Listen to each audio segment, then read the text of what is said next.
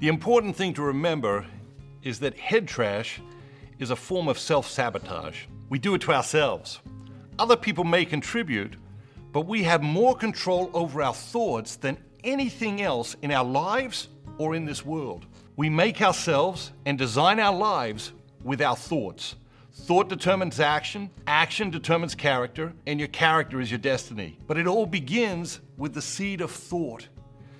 Self sabotage is one of the greatest sources of unhappiness in our lives. We sabotage our relationships, personal finances, health, career, and so many aspects of our lives when we engage head trash. Here are three ways we all sabotage ourselves with head trash. Number one, self limiting beliefs. We all have them.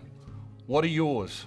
What do you believe about yourself that just isn't true? Number two, the voice of negativity. This voice within you always has a reason why you can't do something, be more, become more, love more, receive more. There are two mistakes we make when it comes to the voice of negativity we believe it and we dialogue with it. Don't dialogue with it.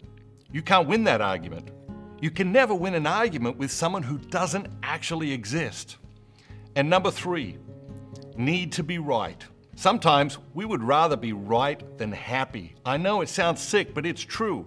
We would rather be right than successful. Sometimes we would rather be right than live life to the fullest. And sometimes we will fail in order to prove our point. The desire to be right over these other good things is pure head trash. Dispose of it. Next up, four simple steps to overcoming head trash.